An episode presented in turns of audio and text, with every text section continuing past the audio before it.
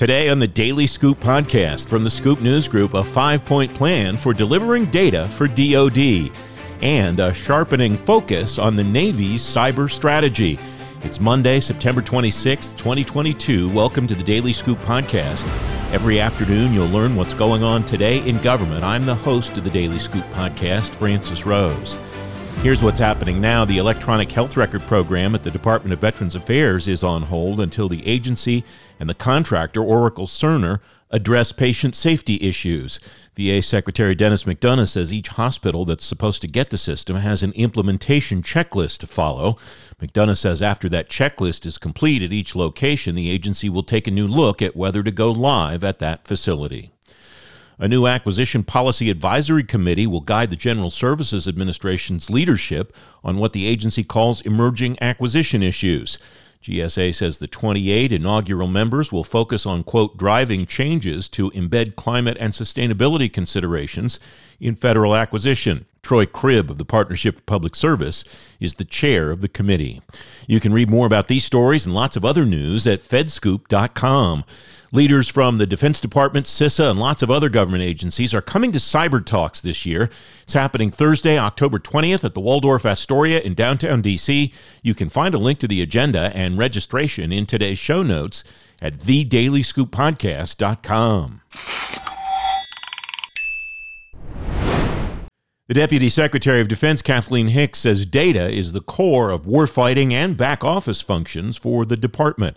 Hicks lists data integration as one of the most important metrics for the new Chief Digital and Artificial Intelligence Office.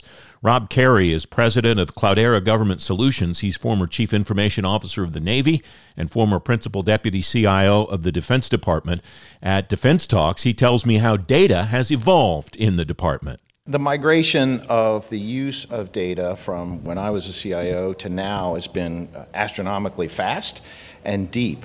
Um, we now know we're, we're using terms of JADC2, we're using terms where we're formulating relationships and architectures across the five services now to share information in support of uh, really engaging in national security uh, operations, warfare, what have you. So, so the recognition that the the department has of the power of data to influence its mission is fabulous, right? It's just it has gone from yeah, yeah, you're the architecture nerds, you're the guys that you know worry about what does tank mean to the Army, to the Air Force, to the Navy, to the Marine Corps, to now the Space Force, from now being able to derive insight that they couldn't have any other way than using a complex artificial intelligence based algorithm to then provide uh, an actionable result in conducting warfare.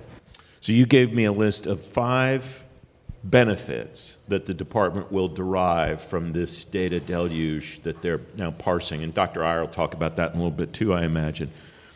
Fast, uh, better, faster decisions, transparency and trust, increased productivity and reduced cost, fraud, waste, and abuse detection, and enhanced cybersecurity. What, which of those do you think has the most potential to realize benefits the fastest? Which one would be? Let me look at my list. Um, I think they all actually have. Yeah, got it. You got okay. it. Um, I, I, think they all have a speed to result that is measured in the complexity of the problem they're challenging. For example, in cyber, you know, cyber is a data problem. It just is, right? So how do I find the needle in the giant stack of needles that I don't want in my stack of needles?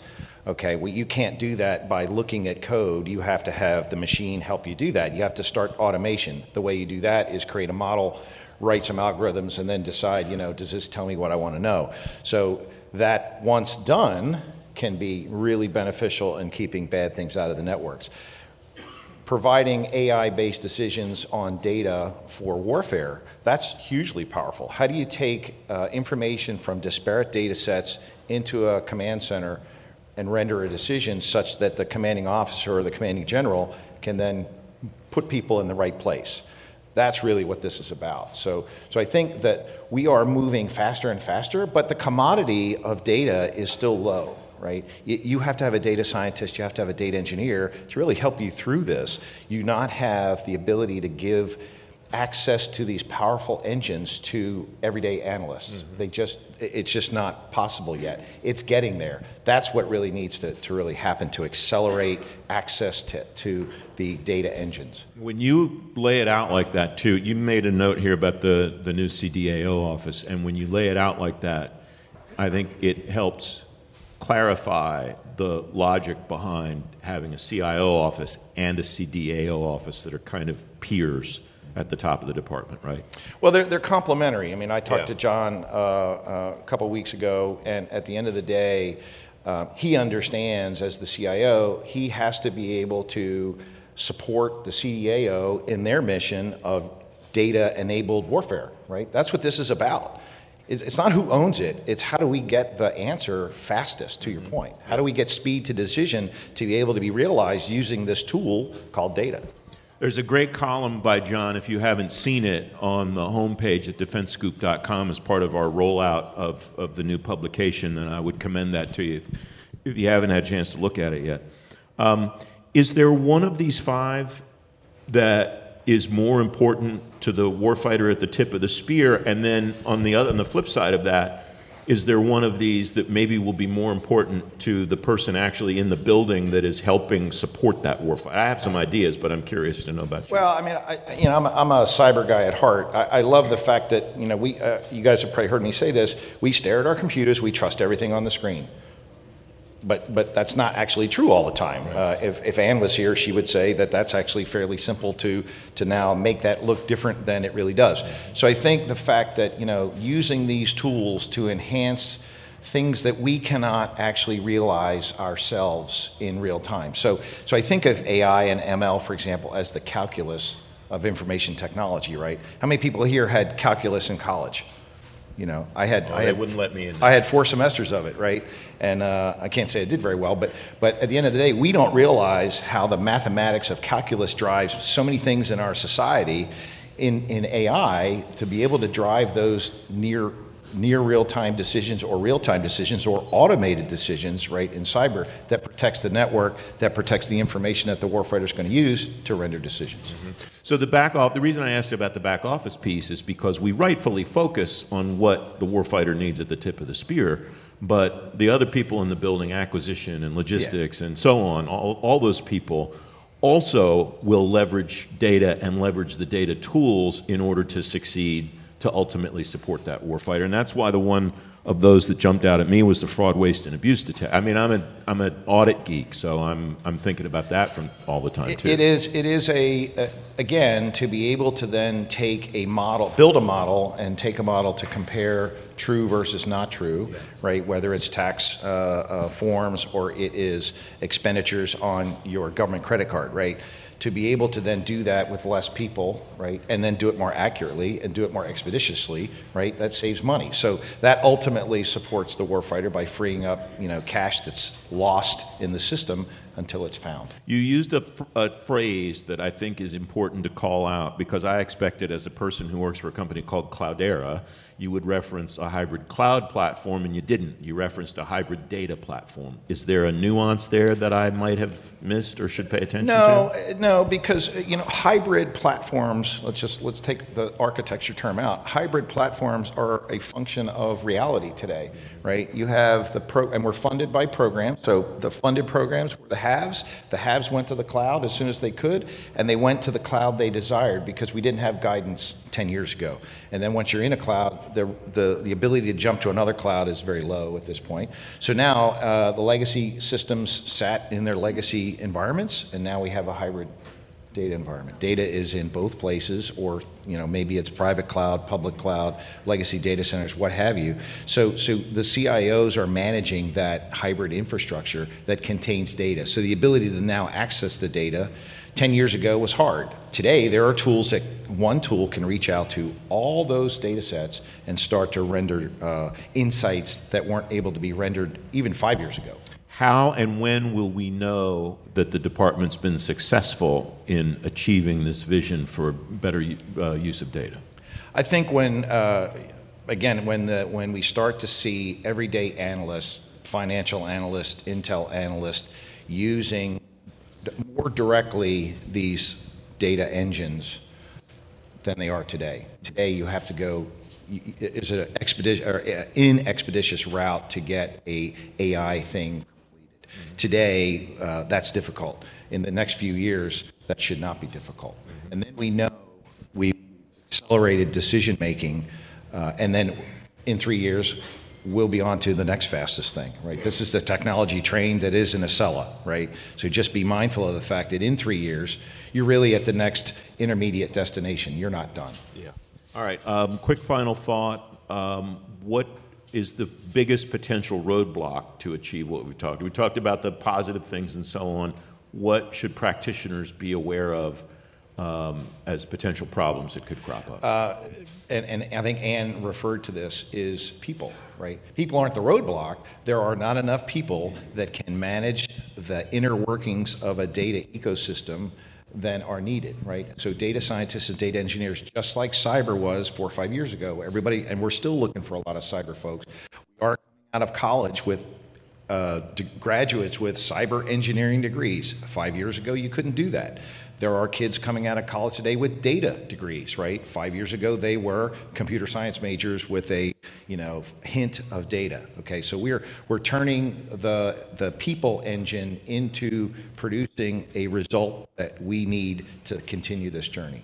Rob Carey of Cloudera, the former Principal Deputy Chief Information Officer at the Pentagon. You can find a link to the video of that conversation and all the Defense Talks discussions in today's show notes at thedailyscooppodcast.com.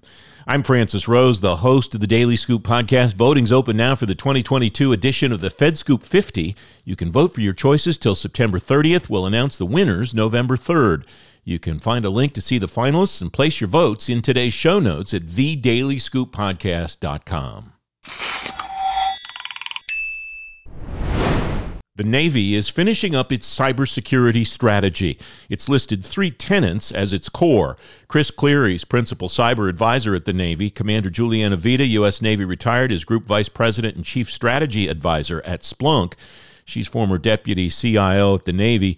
Defense Scoop's Mark Pomerleau talked to them at Defense Talks. In this highlight of that conversation, Mark asks Chris Cleary about those three tenets of the Navy's coming strategy. I'd be curious to hear a little bit more on a few of these core tenets. Um, you know, secure, survive, strike. I know that that's a, a, pretty critical part of this emerging strategy. So, if you wouldn't mind maybe laying out what that means for the Navy and how you're looking to, to kind of build those out. Sure. Good morning, and first of all, uh, Defense Scoop for having me. Uh, it's a real pleasure to be here. So, um, when the CIO stood up again uh, back two years ago and they reinvigorated the CIO, Aaron Weiss came out with his uh, Modernize, Innovate, Defend strategy, which really is the foundation to everything the Department of the Navy does. When they introduced the principal cyber advisor to the team, we started thinking about more of the warfare applications behind what we have to do. So it's not only important that we build the foundation, data science, all the things that enable almost everything that we do right now, uh, but now, how do we really apply this through warfighting techniques? So, when we talk about secure, survive, strike, um, secure really is where Aaron and I come together to defend and secure our information, RMF. You've heard uh, uh, Cyber Ready is another initiative under the CIO organization. But as you move to the right of that, it's funny, we were just talking about logistics. Um, survive. You know, at the end of the day, when we go to, uh, you know, contest, whether, whether we're any parts of the, the, the competition continuum, um, we are at, we are uh, as we engage with our adversaries, our critical infrastructure, our weapon systems are going to be targeted. Um, the Department of the Navy has to learn how to fight hurt. We all really need to learn how to fight hurt. And actually, I really like the logistics thing. Um, you know, I think it was General Bradley that said, you know, amateur study strategy, professional study logistics. And if we're not looking at the way our critical infrastructure uh, is required to enable logistics, uh, we're missing it. And then lastly, as we move over to the strike idea, so this is one where I'm a, i go a little high and right when I talk about this. I, I probably get in a little bit of trouble because I'm pretty aggressive with the, with the talking points. Um, but at the end of the day, the Department of Defense is here to you know, engage our adversaries. Um, you know, the Columbia class submarine does not deliver humanitarian aid. You know, at the end of the day, we build weapons systems. Uh, and as we look at our ability to deliver effects in and through cyberspace, two things. You know, I want our adversaries to be every bit as nervous looking down the barrel of our non kinetic capabilities as they are every one of our kinetic capabilities.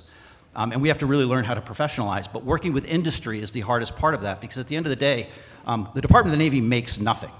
We get everything that we get from industry shoelaces, uniforms, fuel, ships, munitions, everything comes from industry. Um, the cyberspace will be no different. And I think one of the things we have to do is learn how to talk about this space a little bit differently. Uh, we traditionally um, want to go behind the green door when we talk about things like offensive cyber. Uh, using the Columbia class as an example, I don't know how deep it goes under the water. I don't know how quiet it is. I don't know the yield of their weapons. But I do know it is a weapon system, and I do know what it's designed to do, and I do know why we need it in the Navy. So that's kind of the, the, the 10,000 foot level of that. Sure. And uh, picking up on that public-private partnership, Ms. Vida, I mean, uh, from, from your vantage point here, how, how you know, how do you see this this playing out? How do you see uh, this public-private partnership um, uh, getting stronger going forward? Um, thanks for asking that question. I, so Chris and I are also both Navy veterans, so we've been on the other end of the, you know, fighting hurt, learning how to use the tools at our, our disposal, learning how to iterate with the tools that we didn't have that we that we need. From the industry side now, what I'm happy to see um, from the time I was in the government to now is more of this conversation. It's more open dialogue. It's not oh the Pentagon and the leaders are going to have all these meetings and industry can't they're only going to get this much information. So now there's a lot of sharing of information that allows us on the industry side to do what we do best, which is take that information, iterate, come up with new products, new services, and get them out to the fleet or to you know to the field, whatever for the DoD.